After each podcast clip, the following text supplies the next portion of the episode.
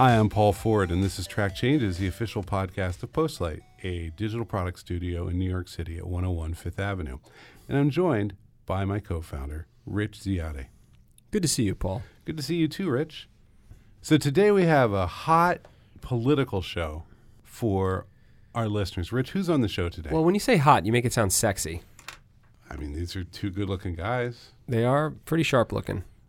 Uh, we have Marco Carbone and Daniel Kahn Gillmor. But wait, what organization are they from? Well, I was, that's, I was trying to build some suspense here. They're from the hmm. ACLU. The American Civil Liberties Union. Ooh, you got deep there for a I second. know. Well, it's a serious organization. It's been Yes. around for 97 years. Marco, hi. Hey, how you doing? Thank you for being here. Daniel, hi. Hello. Where do we even start with what's going on in the world today? What let, first? Let's let's let's hit pause. Give You- them a minute. I know you guys have jobs. You do things. You work for the ACLU. Yes. Marco, let's start with you. What is Okay. your job? I am Associate Director for Internet Technology. So I manage the technology side of all of our public facing websites, the online fundraising and advocacy platforms, and all the data that comes into that and how that gets stored in our databases and and how we use them. Oh, so you're a gatekeeper for an enormous amount of money. Uh, yes, in a sense. That's only been true most fairly recently. Um, it, there's always been a- an active donor base, what we call our members, people who give to us um, through the online uh, website or through you know snail mail. But yes, Do people still send in checks? they do. So when we you know we we recently. Uh, gotten a lot more attention than usual um, since the election, and after you know after the executive orders and the uh, court orders and the ACLU being in court, our immigration rights team being in court, we saw a huge surge in online donations, and then also um, on our desks we have pile and pile of snail mail that we have to sort through as well. It, So these- it comes in at the same time. These are good days at the ACLU. So, did you crash? Did everything stand up as as you're getting this massive uptick in in usage? I can talk a little bit about that. Not everything stood up, um, but we did pretty well. We, Good. we yeah, and you say things are good at the ACLU. They are good at the ACLU, but also terrifying at the ACLU at the same time. I mean, we're we're doing our work. We're all like our heads are down. We're yeah. um, but it's also you know a, a very challenging time for us to figure out you know how to act in this environment. I mean, we're Sure. we're, that we're out there. We're like first responders, um, but Yeah. for the Constitution, that's kind of how we see ourselves. Yeah. But uh, you know, That's a great phrase. You're first responders for the Constitution. yes. So I didn't come up with it, but yes. right. So it's like someone. You're like Secret Service. You jump in front of the Constitution when somebody wants to attack it. Yes, or other yes, but yes. So in terms of donations and members and and, and the public, um, you know, reaching out and being active and thinking about the ACLU and thinking about how they can be involved in what we're thinking about. Yes, things have been very interesting and good. So Marco, you're there making sure the website's up, making sure the money can come in, making sure it all works. Daniel, Right. what do you do? I'm a senior staff technologist within the Speech Privacy and Technology Project at the ACLU. Um, so that means I'm a policy oriented technologist. Uh, I'm not responsible the way that Marco is for the, the upkeep of the organization, but I'm rather looking at questions about the intersection of civil liberties and civil rights and technology. So I end up with a bunch of different responsibilities in that role, but that means that I evaluate internet standards um, and advocate for them to be improved with respect to privacy, surveillance, censorship kinds of concerns. And I also um, interact with uh, lawyers and lobbyists on staff to try to make sure that they're aware of the technical issues that are going on and that our briefings and filings have basis in technical fact. So I try to bring technical concerns to those lawyers, help them understand the details. More and more of our litigation and lobbyist concern, lobbying concerns have to do with the way that the the tools that we're using uh, are being used, and who has control over them. Um, and then also try to bring ACLU's civil rights and civil liberties concerns out into the broader technical community, um, making sure that we have better defaults on the software that's out there, making sure that people are, are aware of what some of the trade-offs are that are that are being made as our communications infrastructure continues to evolve. What is an issue that you're working through now? Like, what's an example? Um, I can give you several different examples. What's but, what's uh, at the top of the list? Like, what's top of mind right now? So we talked earlier about sort of the immediate crises that are going on as we see the you know civil rights and civil liberties concerns being kind of shredded. Um, a lot of the work that I've been doing is more long-term facing. So not, in some ways, I, I'm not an immediate responder on those things, but I have had in terms of p- very high urgency things that have come up, people come to me and say, "We're trying to organize to protect people.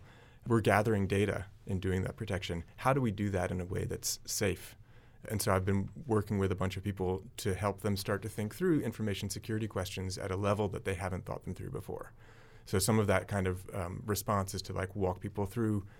I mean, I don't necessarily know what risks they're trying to avert, so I need to talk to them to find that out and then reflect that back through. When what, you say them, who are you talking about? um, I've had lawyers come to me, both within the ACLU and outside of the ACLU, who are working to um, uh, try to defend people who are being unjustly detained, wanting to know, um, you know, they're gathering data about people who've been who, who are in delicate situations, and they want to make sure that they're gathering that data and collaborating with other people. For example, down at JFK, as the, as the travel ban hit, there are a bunch of lawyers who went out to volunteer there. Mm-hmm. Well, lawyers create a bunch of documentation about a bunch of people working with people who they haven't met before. So I've been asked by a lot of folks who are in those positions to try to help them think through some of those risks. That said, that's not my primary focus. That that kind of Marco mentioned being a first responder. I'm not a first responder so much in that in that sense, but the fact that I understand what some of the technical trade-offs are puts me in a position to try to help in those cases. In sort of longer term pictures, I've been working on things like the transport layer security protocol. Um, so TLS is you might know better by its its older name SSL.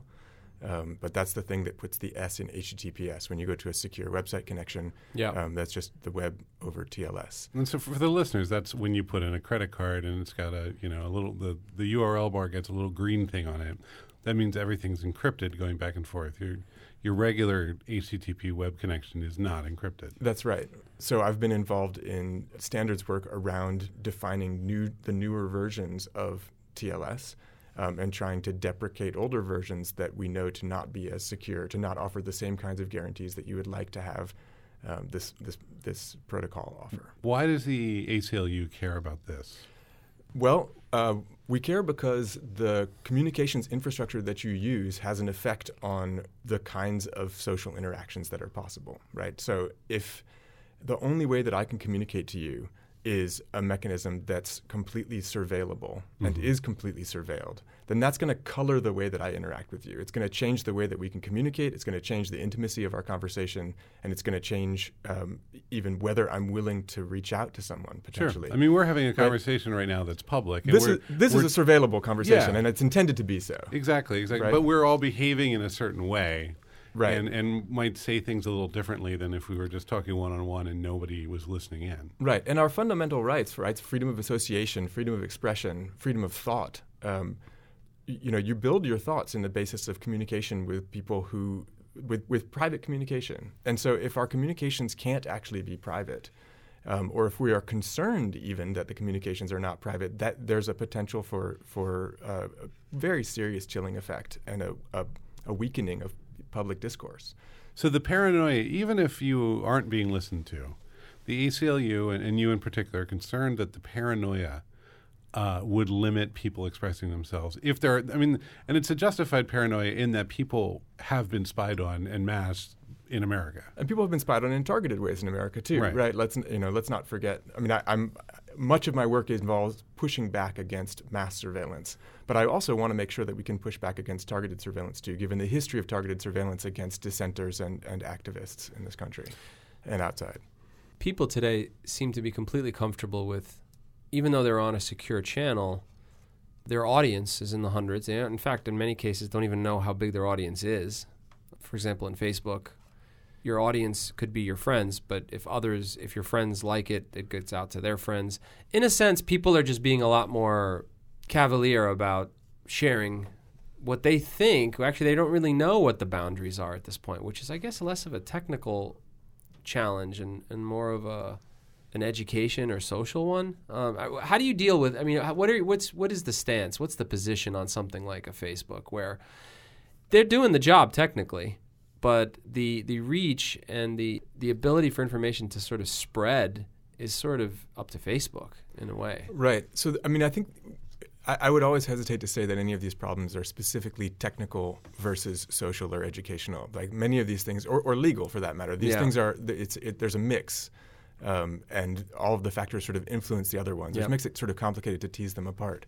Um, with Facebook, there's a bunch of different ways you could approach that question, right? So one thing is that it's not clear that Facebook has done a good technical job of explaining the scope of your speech on tech on Facebook. Right. Right. So as a user, you could argue that it's a technical failure that the user doesn't know who's going to be reading that post because it hasn't been properly communicated to them. The tool hasn't provided them with the information they would need to make an informed decision. On the other hand, maybe that information is so complicated that no one would be able to understand it anyway. I think it probably is. No, you know, I don't think so. I think everything that we do was incredibly complicated 10 years ago. And we have UX design patterns and understandings that have arisen over the last, you know, decade or so about what an app should look like and, and what a website should look like. It strikes me that if the same amount of attention and diligence was, was applied to privacy, like you could have an icon system where it's like, hey, you know, you're talking to this many people and there's a lot of little dots in a circle. And over time, everyone would go like, oh, I'm in, engaged in a kind of public Yeah. speech right now. Like we don't, the tools tend to It's not a priority for Facebook. No, to and No, it's communicate not. that, It's not. I mean, my mom, when my mom comes up a lot on this podcast for various reasons, when she first started using Facebook, she asked me to bring home some coffee beans on Facebook. She didn't know Sure. that that message to me. She didn't know that that essentially got broadcast on her wall to all her friends. Well, Sure. Did you did you bring home the? I brought coffee? I brought the beans home, but I think so that's a- honestly, the platform works great for her. it my but another part of it is I think even if you do communicate it by the way I think there's such an addiction to the virality of what you put out that people uh, I think my mom knows today that her stuff gets liked a lot and shared a lot and I think for a lot of people this sort of conscious uh, self-policing has kind of been watered down such that we don't care people don't seem to care as Yeah, much but I've- I've never even if you gave them that graphic, do you think they'll care? I've never seen any organization truly try to communicate your level of privacy at a given moment on a platform. Right? No, that's That true. is a that is a design task. I mean, I would love to take that design task on. Right? Like that it's is a, it's a yeah. It's, a challenge. A, it's a real challenge. and we don't and we don't have a good vocabulary for it right now. So there's a cultural component to this, right? People need to learn what some of these things mean. So there's an educational and cultural component. Yeah. And then there's a real engineering task of how do you present that in a way that's not overwhelming Yep. um, and is and communicates what needs to be communicated. And there's another aspect to this, which is it's not just what happens on the Facebook platform. I mean, Facebook is all over the internet, right? Anywhere where there's a Facebook like button, Facebook knows when you're looking at that web page. So even if you're not someone who's registered as a Facebook user, they can surveil your online behavior depending on how many people are using that. So this it's not just about when you're communicating to people. It's just looking at the web. Actually, this is a great moment because we can pin you down. I gave two hundred dollars to the ACLU, Mm-hmm. and you know, I'm assuming I have to go to a camp five years from now with all the other people who gave two hundred dollars to the ACLU. But what what happened to that day? Like in your world, Marco, I'm on now on I'm on a list because I did that, Yes. and it's the list of people who are going to get mailings from the ACLU. Which is incredibly intrusive. I mean, look, there's there's, there's, there's actually historical, you know, I, I'm not an expert in our in our history, but you know, in the 1950s, the McCarthy era, this was something that people Sure. wanted to hide from the public. Like, are you a member of the ACLU? Right. I mean, card carrying, right? It Oh, yeah. actually is a joke in our culture Yes. that it's just such an archetypal lefty thing, and it's a wink and a nod. So yeah, of course we still think about that. We still think about protecting our members' data. We don't give that list out to anyone.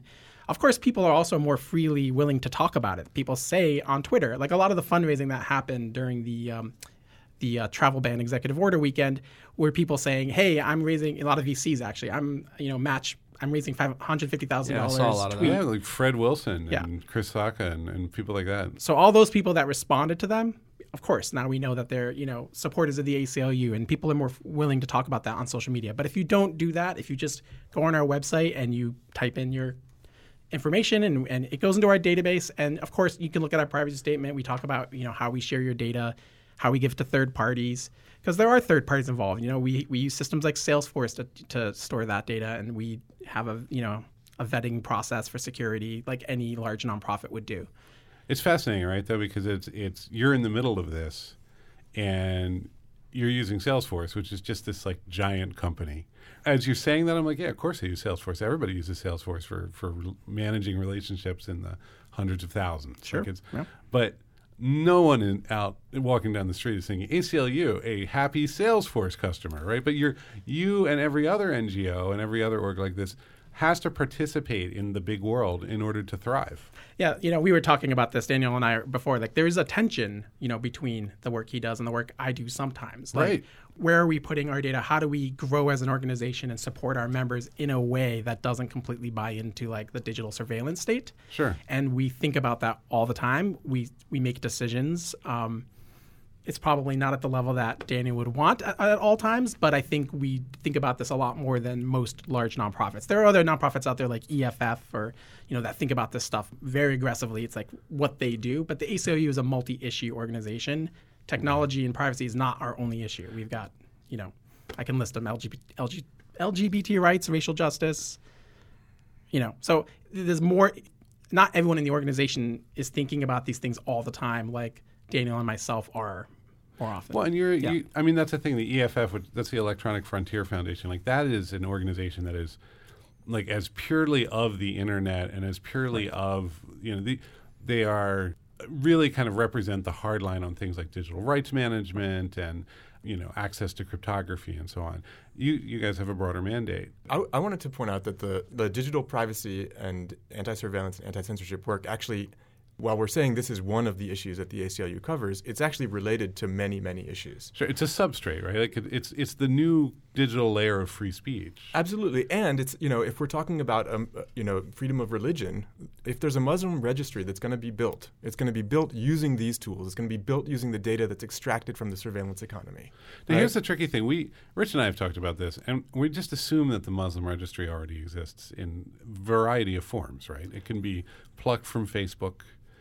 I, I mean, I, I'm I'm of Lebanese descent, and I've I have family members that are not American citizens that travel in. And during the Obama administration, it was not unusual to find ourselves waiting an extra 45 minutes for them to come out with their luggage because they a knew all their travels. This wasn't just about stamps on a passport. They they their systems I think in the last it feels like the last 5 to 10 years got upgraded to the point where they knew they knew the trip from Lebanon to uh, Italy even though it had nothing to do with the United States. They somehow had that record. The other thing that was happening was she I mean detained sounds dramatic, but it wasn't unusual for her to get pulled in for a bunch of questions on her way in. And, you know, they were kind of weird, cryptic, unusual questions. Uh, and then they let her out. And, and, and you say detained sounds dramatic, and, and you know, and you also said you know we had to wait an extra forty five minutes. I can imagine some people listening to this are like, ah, 45 minutes, you know, whatever. So that's like a extra long lines at the coffee shop. Yeah. But I have to say, as someone who's been held in in the secondary screening, even if it's forty five minutes. Five minutes into that, you don't know that it's going to be over in forty minutes. And it's a very true. different experience. No, right, right. I guess I guess what I'm getting at is is is this really new? Well, no. Did this really kick in two weeks ago? Right? we i mean there there is a you know we have a long history in this country both of um, impressive civil rights and civil liberties activism and of really uh, discouraging um, problematic overreach by by government making people unwelcome my my own uncle uh, great uncle was actually uh, blacklisted and was um, and had to flee the country um, he was a Hollywood screenwriter, and he spent five years. His entire family, his children, Wow. um, fled to Mexico um, because they were being targeted by J. Edgar Hoover. So, I mean, we this is not that long ago that that sort Right. of thing was happening. It's not. It hasn't been particularly, you know, abated since then. and it's not new for the ACLU, right? This is why we were ready for this moment, the moment that we're currently in, is Yeah. because we were doing this work during the Obama administration. We saw what was coming during the election, so we were, you know, ready on day one to act the way we've been acting. But during the Obama administration, everybody was like, "Oh, come on, guys, Yeah, it's chill out." fine, relax." but we know that's not true, right? Like that this this you know maybe it's not at the surface in terms of how President Obama was speaking, but what you know what's happening, you know, at the federal government level in terms of TSA and the deep deep security state, all those things are still happening. It's just not as it wasn't as present in everyone's minds until this happened. And so now it's all it's it's coming to a head, right? Like we're suddenly we have the president who makes people aware of civil liberties and care about them in a very personal way. And we have narratives about people being detained and, and people's, you know, just sort of their basic security being at risk. And I mean, blessing in disguise, no? Well, sure. I mean, when you said this is, these are good times for the ACLU, and this that early question, right? Like, in, in some sense, yes, this, these are good times because the issues that we care about are Yeah. actually visible to people. But it's Yeah. bad times for the ACLU because the issues that we care It's about are very much at yeah. risk. Yeah. Well, it's also this is not like a little constitutional trickle. This is a constitutional tidal wave of Right. crazy. I mean, it's it's a lot. So you have to react to that. No, Marco, how did you experience the sudden uptick? Like you're sitting there, you're the guy who's in charge of the web stuff. Wait, can I ask about before the uptick? Like, what did you think was coming your way after the election? like, there's no uptick yet, right? But I'm, I'm going to admit something, which is I scheduled a two and a half week vacation after election day. smooth. Yes, Well done. Did you go? I did. Where'd you go? I went to Southeast Asia, you know, but I was making phone calls from Southeast Asia. Wow. uh, I left two days after the election, and yeah, we immediately saw an uptick in, in donations actually on day one, and then I would imagine. on day two after the election, it was our biggest online fundraising day that we'd ever seen. okay. Um, and that was the day of my flight, so I left, and I, you know, my but you know, my team, my whole team worked on it. My supervisor came in and was covering for me, so it was it was amazing. But the website held up. I mean, we we were ready for it. You know, we've it's a website, it's a content management system. We'd done load testing, all that kind of thing, but we'd only load tested based on the donation counts we had seen in the past. Okay. And on that day, we saw, I think, 10 times or, you know, 15 times our biggest day ever, which is like the last, you know, typically like near the end of the year. You know, it's good for listeners to know like that order of magnitude increase is when things break. Like usually things will kind of like keep going for two to three times as much as you Sure, would yeah. as your worst case scenario. But when it hops up ten times or hundred times, Yeah. everything melts. So when it melted is actually when um, our executive director went on to uh, Rachel Maddow, and he, you know, he's he's very uh, effective in what he does, and he got people really riled up, and it was a very emotional period. What's his name? I'm His sorry. name is Anthony Romero, Anthony Romero. Okay. um, and so we had some issues that came out of that. Our site went down for about 11 minutes when that. this is when? happened. When did he go on? This was like November, third week in November, something like Okay, that. Okay, so I was on vacation during that. okay. Um, so we noticed, we looked at like, you know, New Relic and that kind of thing. We say, okay, like we have some slow queries that are causing problems. We brought in some people to kind of, you know, some hired guns and we did some quick work and so you looked at your analytics. we did. We looked at our analytics and um, we were did some load testing and suddenly we could handle a lot more. Okay. Um, and we were sort of, you know, ready, but we still had some issues that we were working on. Like, you know, other parties are now getting involved in terms of bottlenecks. Um, so then the uh, inauguration happens. It's a big day. We handle it fine, and then the executive order comes down. On that Saturday, when we were in court in Brooklyn, right, we had this victory. We walked out of the courtroom. Everyone on was- everyone on social media is talking about us. it was a great legal moment. It really was kind yeah. of extraordinary. It was beautiful. Um, I mean, it was yes, it was it was a historic ACLU moment, a historic national moment. All these people at the airports, and our website saw huge amounts of traffic. Except this time we were ready for it. We knew that we had a, a limit that we could handle, and we had a failsafe ready to, to trigger as soon as it happened. It happened. We turned on this failsafe. Everyone was, you know, through this our CDN. Everyone was redirected to a static page with a PayPal link, and that was up for about 10 minutes. We took a bunch of money through PayPal. Things calmed down. We went back to our site. So we we were ready for it, and we're still working on being even more ready. So PayPal is watching the Eastern District of New York Well, very closely But here. they can handle it. PayPal can handle it. no, That's I know, but I'm saying, as pay- fail-safe, but right. PayPal also makes a vig on on all those transactions. So- Do you guys have our- a special nonprofit relationship with PayPal? they have a nonprofit thing. I mean, it's, Yeah. it's not our preferred way to take these donations, Yeah, yeah, but, but it's better than a than a not 500 falling on your face. Yeah, Yeah, sure. so Okay, so you Yeah. have you have your regular website. It runs along, runs along, runs along, and you literally flip the switch here. I mean, not a physical switch, but you said, "All right, put the one up that is a simple static page, and let PayPal do all the weird computational stuff because we know we can host a million of those an hour, and it's Yeah. no big deal." yeah, as long as we needed it, we we're just looking at the CDN. Things calmed down a little bit. Site went back up. We're good. Oh, and we should for listeners too. That's a it's content distribution network, right? Yep. Yeah. So a CDN is a place where you put stuff, uh, and it actually distributes it around the internet so that it gets to everybody's computer really, really fast. Most big sites use CDNs in some way or another for images or so on. So this is a way to ensure that somebody in Minneapolis is getting the closest, fastest, quickest version of ACLU.org that they possibly can. You want to give a shout out to the CDN? Sure, it's Fastly. They're they're great to work with. Oh with. yeah, they are Fastly's great. We've worked awesome. with them too. Yeah. We really like Fastly. Yeah, it's- I think that's our first like corporate shout out. It might be. I love that it's from the ACLU. I know, right? I'm a nonprofit shill. Oh, yeah. endorsed by the ACLU. That No, is it, that's was, a- it was a big moment. I mean, But that's cool. what that's what every startup wants is the ACLU. you know, this is easy to find. Anyone can go look at you know an IP address and find this stuff out. Yeah. so. Right, right. Okay, so you you got your plan. You knew you were ready. Yes, we were ready for that, and we did. I mean, we we stayed up, and uh, you know, this is public. We raised twenty four million dollars that weekend That's a hell of a And- online. And, you typically raise on an annual basis. Um, I'm not the numbers guy, but it's a lot lower than that. I think it was.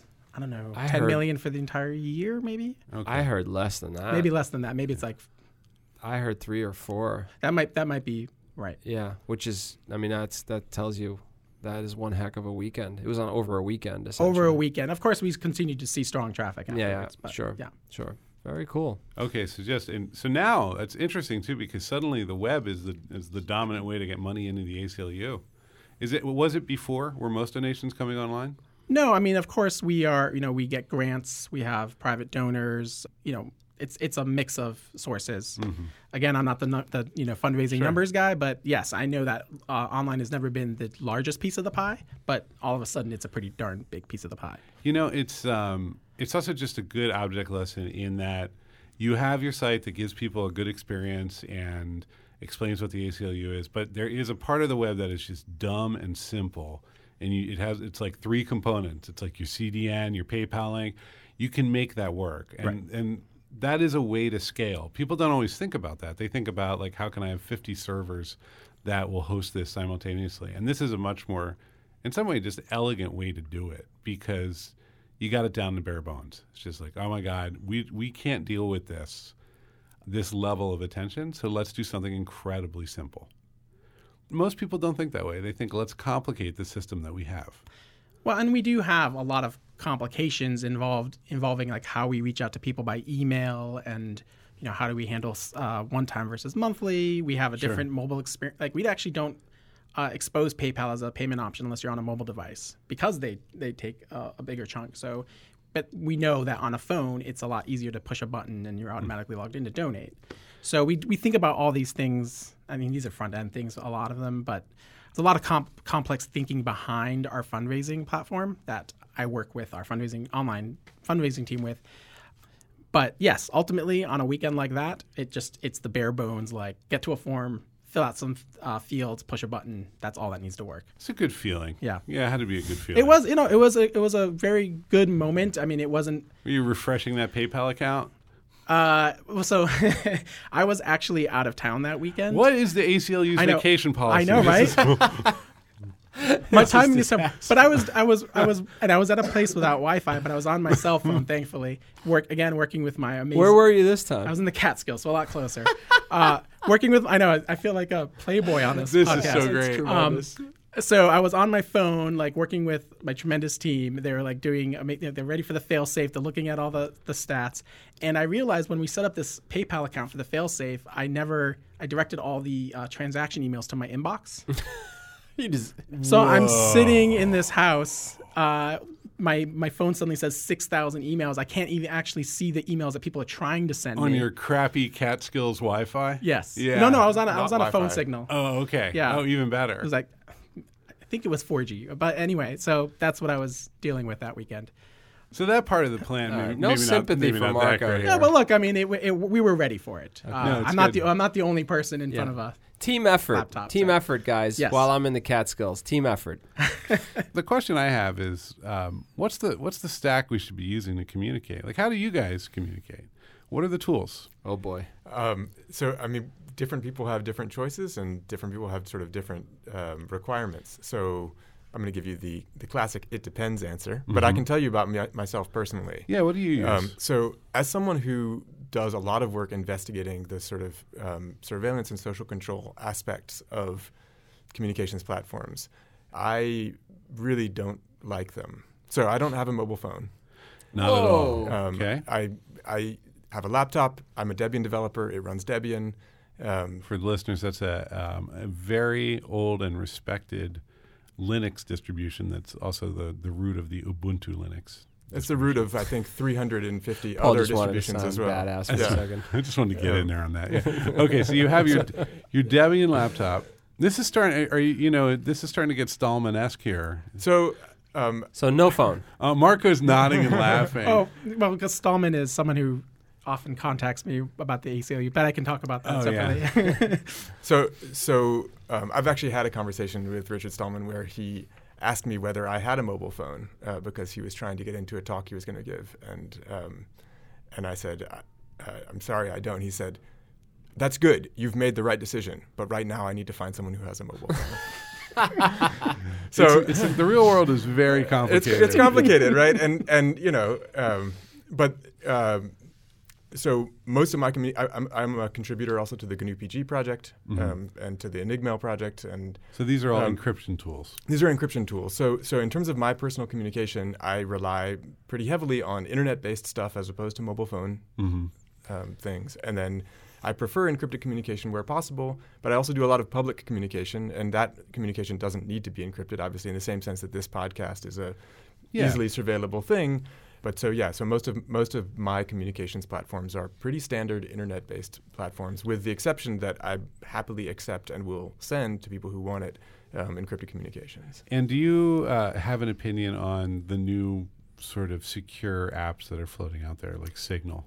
Yeah. Um, so I actually use Signal Desktop. Um, Okay. It's registered to uh, my own phone number. Mm-hmm. Um, I am a big fan of the simplicity of those apps Sure. um, in terms of, I mean, I see the ways that we have as a community, and by the community, I'm talking about the, the encrypted mail community, failed for the last 20 something years. It's true. It never caught on. It never did. it's simply not, it's, it, it hasn't caught on because it's not actually usable in the way that people use mail.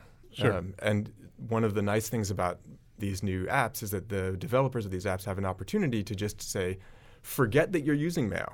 Don't Right. bring any of your mail expectations with you. We're going to give you something new, and by default, it's going to be right. Okay. Um, and so I'm actually I'm a big fan of what Signal in particular has done, although there are still um, there's still some questions. Uh, I, I'm I'm concerned in particular about the centralization of uh, routing messages. Sure. That's, that right Signal there's a single server and all messages are routed through that. Sure. Um, that puts Now they are encrypted when they're they are through. encrypted. That's that's right. So what that means is that the the operator of Signal, which is Open Whisper Systems, um, which is Moxie Marlinspike's Group, they can see the metadata of all of the messages. So I'm concerned about the content, and in fact, encrypted mail has never done anything about the metadata either, and it hasn't really taken off. So Signal's a win in multiple ways. But Signal still leaves as a problem the fact that the metadata is all centralized. So that means that the operators of those servers can see who is speaking to who. They can see when they're speaking. They can see what size those messages are. Because of the way the Signal protocol works, they can also see whether the messages have attachments or not. Um, and of course, with Signal, all of the identifiers are bound to telephone numbers because that's the way that Signal bootstraps its authentication and its address book scheme. So, as a result, they have the potential to be sitting on top of a metadata map of who is communicating with who and how much, and who gets responded to. And actually, if you look at sort of social graph analysis, that's actually a particularly powerful way to evaluate what's going on. There's a great post, um, and I'm forgetting the guy's name, but it's called something like Metadata Analysis of the American Revolution.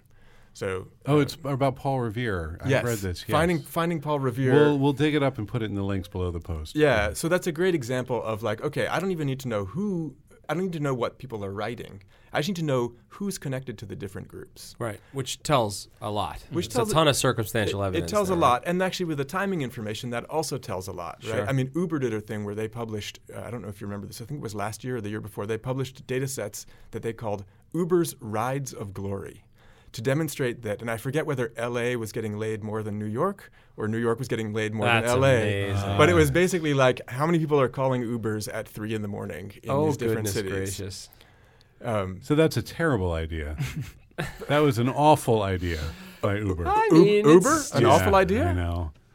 general, generic information. Uh, um, this is something as I've talked to other computer scientists and, and security folks like you ask how you know how can I be truly secure, and everyone just sort of blinks and is like, well, you can't really. I mean, it's I mean, I think the right response to that is that security is a process and not an end goal, Mhm. right? And and in, and even with more nuance, the the security question, you have to ask yourself, what are you trying to secure, right? Right. And similarly with privacy, right? C- To be completely private means you have to not talk to anyone. Privacy is a relational construct. So. Right. I mean, I want to be private, but I still want to communicate with people. Those people could break my pri- like they could violate my privacy by sharing things that I've shared with them. well, it's try, it strikes Right. me that it's just incredibly hard to keep secret that one party is talking to another party. Well, there's actually a bunch of interesting research going on. In uh, there, there's there's several trade-offs that are involved with making something like that possible, but there's a bunch of active research. So um, I'm involved with the Tor project. Sure. Uh, Tor is the onion router. It's a anonymity network that allows you to hide your location on the network, Right. um, and that's coupled with a browser that's basically a Firefox derivative that has additional privacy-preserving features turned on. There's a lot of things about the way that the web itself, the standards of the web, are architected that can leak information. And the Tor browser is probably the browser that's the best out there at minimizing those leaks. So the Tor project, um, they produce a browser. You can just go and install it from torproject.org. It's called the Tor Browser Bundle. And if you run it, it'll be a web browser. It'll look like Firefox, basically. And it allows you to communicate on the network without whoever you're communicating with knowing where you are on the network. It doesn't provide complete anonymity. And again, this is like, what are we trying to secure, right? If you log into Facebook through Tor, which you can, and which Facebook encourages, Facebook actually has a hidden a hidden service, a, a- what they call an onion address, where you can go to Facebook directly through Tor. So you never leave your communications never even leave Tor and go back onto the normal internet. They just go straight to Facebook. If you log into Facebook, of course, you're not anonymous to Facebook, right? Uh, but they don't know where you are, and your traffic isn't visible at any of their public network endpoints. The reason that they put that there is because there's a lot of things that anonymity like that can provide on the network. It doesn't just provide you with the ability to hide from people who might be surveilling you. It also provides you with a way to circumvent attempts at censorship, another core ACLU value. So we think that's you know it's it's an important thing to have these kinds of tools available so that people can route around people who would like to constrain your ability to speak. Got it. Security's hard. It is, but that doesn't mean we should give up on it. No, we should not give It's- up on it. There, there are steps we can take to make things better, and and the reason I think that we have failed at email encryption for the last 30 years is a, is a posture that I call security nihilism. And there's a lot of great papers in, in academic literature that say such and such isn't secure because of this corner case. Mm-hmm. And they're right. It's not secure because there's a corner case, and you could attack it and exploit that corner case. However, it might be expensive to attack that corner case, right?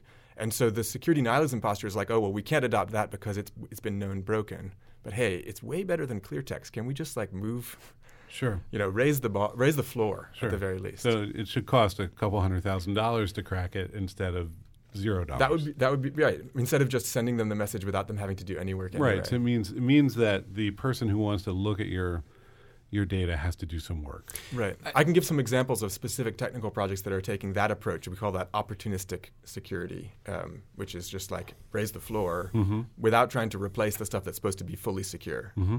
Um, Where do you guys stand on warrants being issued that allows for, okay, you know, I, I need to see what's on your phone. I have a search warrant.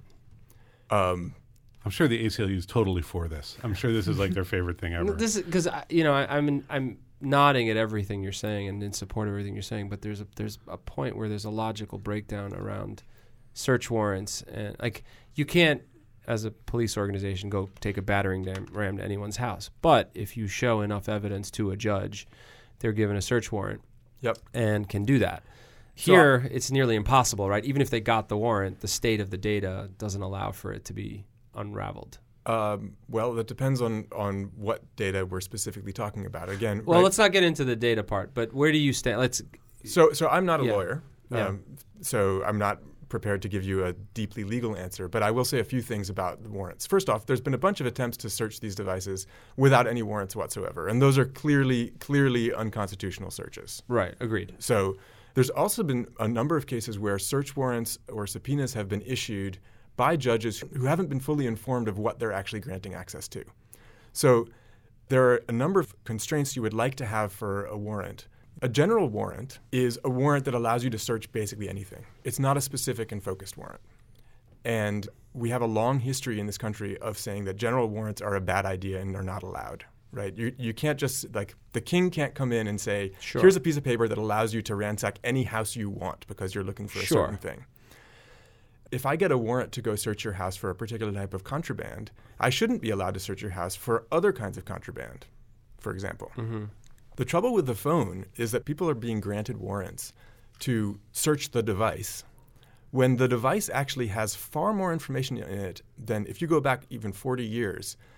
What would you have in your filing cabinet would be a, a fraction, a tiny fraction of the data that's available on your phone today. Right. And a warrant to search the filing cabinet would have been would have specified the document you were looking for in the filing cabinet.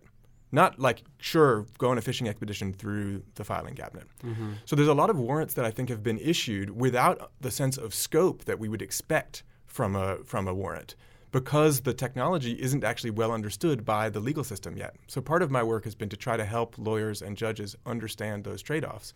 Okay, so you do feel like there are, with proper scope, warrants should be, warrants can be applied such that you could get at the information inside of a phone.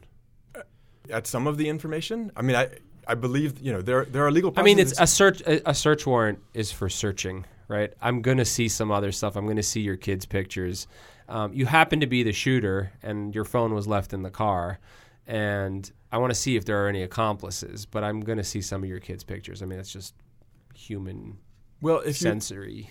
well, human so, Intake, but this, right? so this is a really good point, right? We're talking about human sensory intake, and in fact, the way that a lot of these act, these digital searches are done is not at all with human senses, right? Right. These are done with massive machine ingestion Right. and potentially indefinite retention with no Sure. clear Sure, like sure, so. sure. Okay, so I get to search your device. Right. What am I allowed to take off of it? What am I not? What am how much of that am I allowed to keep? And we don't have, I think, a good set of rules and guidelines around that. right. Uh, really quick, I want to get Marco your thoughts on this.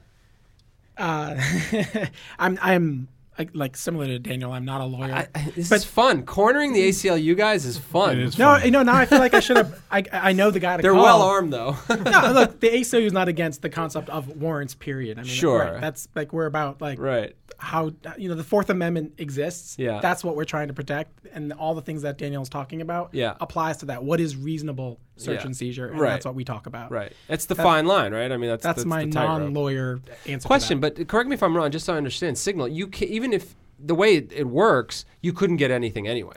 Well, who's Is you that true? and what are you getting it from, right? If I if I have my phone, are you telling me I can't read the old messages that I got? I mean, I don't have a No, phone, but but, but, if they I have, again. I'm speaking purely from a technical perspective. They can't decrypt it anymore. Isn't it gone? so let's say that I send you a message via Signal. Yeah. That message, if I go into my Signal application and I go look at the history, I can see the clear text of that message. Yeah. Oh, if I get you- at the phone, you mean? Well, you And can it- set an expiration, however. You can set an expiration. Whether that works properly depends on what versions of Signal the different Right, parties right, are running. And there's, oh, but- I'm but thinking yeah. about like subpoenaing Signal. I Right. need Daniel's chat. He they can't even get it, right? That's right. They can't get Right, the, the con- way they can't- technically they the can't, get works. the contents of that chat. Right, right, and right, right. To, to Signal's credit, again, to, um, the Open Whisper Systems does a very good job of not even keeping any metadata. There was a case recently that Okay. where Open Whisper Systems worked with ACLU So there's nothing to subpoena. There's That's nothing. To, that's the whole goal, right? That's is the to, goal. is to have nothing to subpoena. Got it. Got Right. it. Got it. Interesting. Well, we fell into the deep side of the pool here, Paul Ford. we did. We did. You know, Fascinating. Really, really interesting, actually. Because it intersects. I'm, a, you know, I- I'm a former attorney and technologist, and this intersects so interestingly for me. Uh, so this is all about me being entertained, Paul. here's what I here's what I'm curious about because this is a show about how people do their jobs. You have very different jobs. very different. Yep. So let's start with Marco. Marco, what do you do all day? You're on vacation a lot. Let's back off. I have of not that. been on vacation poor since guy. that moment. okay. Those two moments when you were on vacation. That was a weekend. Oh, really? No, Yeah. yeah. Okay, okay. Yeah, so you know, I we have a team of in-house developers that manage our you know www.ac.org con- you know content management system, our online uh, fundraising platform and advocacy platform that's like action.ac.org. What platforms do you use, by the way? Um, I am an old Drupal guy. Sure, that's really normal for for NGOs. A lot of It is. use- Yeah. Yep. And actually, one of the w- one place where Drupal really comes, uh, one of its strengths come to fore is um, our affiliates. We have so we have uh, 54 s- affiliates through um, all the states, uh, three in California, Puerto Rico, DC. they're all their own um, organization, um, their own legal entity. Um, they all have their own websites, but National sort of manages uh, uh, some technological services for them, like you know email sending and the online platform. So we manage a website, a, a Drupal distribution, it's called, that can be used by um, as many affiliates as they want. So we have over 30 affiliates that are going to be on this by this year. Cool. And we can kind of manage that. So that's you know that's the thing that we're doing in house with the developers. Mm-hmm. We've got this this Salesforce thing I mentioned earlier. We're, that's actually happening right now. That we're moving to that. So that's a big project. So I'm kind of working on that. You know, pro- projects, keeping the websites running. That So kind you of thing. sort of yeah. you, you have two customers really, aside from you and your bosses. You have the affiliates Mm-hmm. who may or may not. You need you want to make attractive software for them to use that makes it easy for them to be an online affiliate of the ACLU. Mm-hmm. And you have the users and donors who you want to reach out to in meaningful ways in order to get them to engage with the ACLU and ultimately maybe give you some more money too. I mean, those are the big two big audiences, and then we have people that just come to our website to read a blog post. Right? Right. They're not necessarily supporters. A kid doing a book report. Or, Um, we have, and then you have to think about actually our impacted, uh, like our, our potential clients and our clients. Like we have know your rights resources on our websites, like you know what to do when you're stopped by the police. Uh, what are your rights at a protest? What are your rights as a photographer? So we provide those materials. It's, it's kind of a service to the public. So you're you're juggling these users whenever you're making a change. Yeah, and then there's the internal like communications teams, fundraising teams. Yeah, the legal team. Um, yep. So this is actually an interesting moment too, because right, like when the pressure was on the site and you went down to the the simplest possible version, it sounds you know somebody thinking could be like, well, you know that's that's why don't they just sti stick with that? Like why don't they just use that? But there's all these other people who need the site at any And- given time. And by the way, I should say it, it wasn't the www site that went down. It was the fundraising site. Got it. Landing so page, yeah. Everything was still kind of there. Yeah, yeah, yeah. Um, all the information. Makes but, sense. And uh, there's other things besides donation forms. We have petitions. We have legal intake. All that stuff was kind of down for those 10 minutes. So Gotcha. yeah, we can't be in that situation. Sure. Yeah. Sure, because that's that is one of the ways you provide service. Mm-hmm. Okay, Daniel, what about you? What's Um, your day? So I, I have a bunch of different things that happen during the day, and I can just give you some examples of the sorts of things that I might do. Um, so in some situations, I end up consulting with uh, with a lawyer who has a specific technical question that they're that they're working on. So a question about one example of, of a, a, a case that we've brought recently is Wikimedia versus NSA. So that's a lawsuit where Wikimedia has been surveilled by the NSA it's out of scope for what the NSA is supposed to legally be able to do. And some of the lawyers in that lawsuit are ACLU lawyers pushing to try to get the NSA to stop doing upstream surveillance. Upstream surveillance is where they basically monitor internet backbone links. Um, Why would the NSA be interested in? NSA will suck anything into th- its. their, their motto seems to be collect, collect it all. Yeah. right. Um, and so if they can get their hands on a pipe, sure. yeah, exactly. I mean, they actually literally do have the slides that say "collect it all." Right, Right. okay. I mean, it, it's not just Pokemon. It, this is actual. Like, Forward those slides, organizational please. We'd like to include them in, as a link at the bottom Yeah. of this Uh, podcast. if, if you search NSA collect it all, you'll find the slides. Oh, They're we'll- on the we'll public web. the bottom. wow. Um, uh, it's it's even worse than collect it all. I forget what the other verbs are, but it's basically like analyze it all. You know, We got the title it for the podcast, It's, Paul. um, Collect it all. Collect it all. um, uh, so I'll talk. You know, I'll, I'll spend some time working with the lawyers who are working on that case to help them understand Yeah. what is upstream surveillance, how would that be implemented, and in some ways, uh, you know, it's it's a challenge because we're working within what can we present to the courts that the courts will accept. You can't go to the NSA and say, "Excuse me, are you using um, deep packet inspection devices? And if so, what model?" They'll say, "National security. We won't. We won't tell you." Sure. Um, but so helping the lawyers understand what the range of ways you could do upstream surveillance are and make sure that they can have a, a, a clear argument that they could then explain to a judge. I want to say that he also goes to standards conferences, which Right, is right. like Honestly, when you're talking to me and Rich, that's that's normal behavior. Yeah. okay, Yeah. Rich once ex- wrote a standard to extend RSS. Yes. amazing. I went Yeah. to an XML conference that I, I snuck into because I was so into XML. Well, I, I'm the no odd money. I'm the odd man out here. yeah. so so yeah. So another example is I'm I'm going to be going to um, uh, the Network and Distributed Systems Symposium, Network and Distributed Systems Sim- Security Symposium, NDSS. It's an uh, Internet Society conference that is on the West Coast. Um, there's a session specifically about DNS privacy. So this is an example of an internet standard that I'm working on. Is the domain name system, which underpins most of your ability to use the network. Sure, I just, I just call it the internet's phone book, right? Like it's it's a way to find another computer. Right. Um, it actually turns out there's a bunch of other things you can do with the DNS besides just name to address lookups, but that is by far the dominant thing that people use it for. That is a old, totally non-secured protocol. And then there's a couple of security elements that have been added to it over the years that are not particularly widely adopted, called DNSSEC in particular. Mm-hmm. And those security elements provide you with authentication, but they don't provide you with confidentiality at all. Hmm. So when we're talking about metadata earlier, if you imagine that every time you look something up in the phone book, you revealed, even even if you didn't make a phone call, You looked it up. if you just looked it up, then Sure. anybody who happened to be nearby could tell you could tell what you were looking up. That's a little bit disturbing. Yeah. And so there's a group of folks who are working on DNS privacy extensions and some standards. And this is again, it's an opportun like we have an opportunistic model, we have a more secure model that would prefer to fail than than have the opportunistic. uh, so Right. so we're looking at how do we do this in a way that's deployable, and how do we um, and and what are sort of the trade offs. And so I'll be presenting at, at a DNS privacy workshop within NDSS. Very cool. Well, wow. This was a different podcast and a very enjoyable one. Agreed. Agreed. Let's um, Well, let's let's thank our guests first. well, let's do all. that. Yeah. Marco, Thank you. Daniel. You know, um, if anybody wanted to get in touch with either one of you, uh, how would they reach out? Well, you can't get in touch with Daniel. Forget Sure, you, that. sure you can. Um, Get home address, Daniel. My- Go ahead. my, my, my handle is just my initials. I'm DKG pretty much everywhere. So I'm DKG at aclu.org. Oh, you can cool. send me mail. I have an open PGP key if you want to send me encrypted mail. Okay. Um, but yeah, I'm DKG at aclu.org. Yep. Cool. And I'm Marco? M Carbone at aclu.org.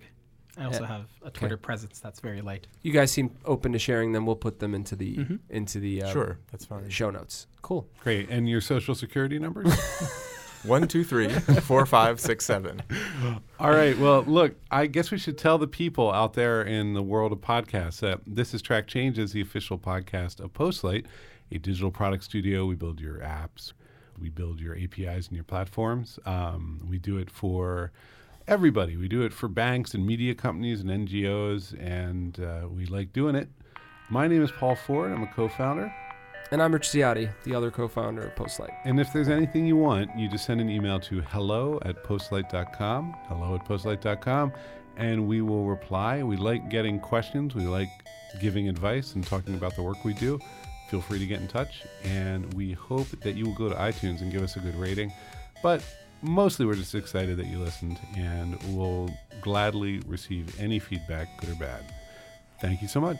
Thank you. Let's go to work.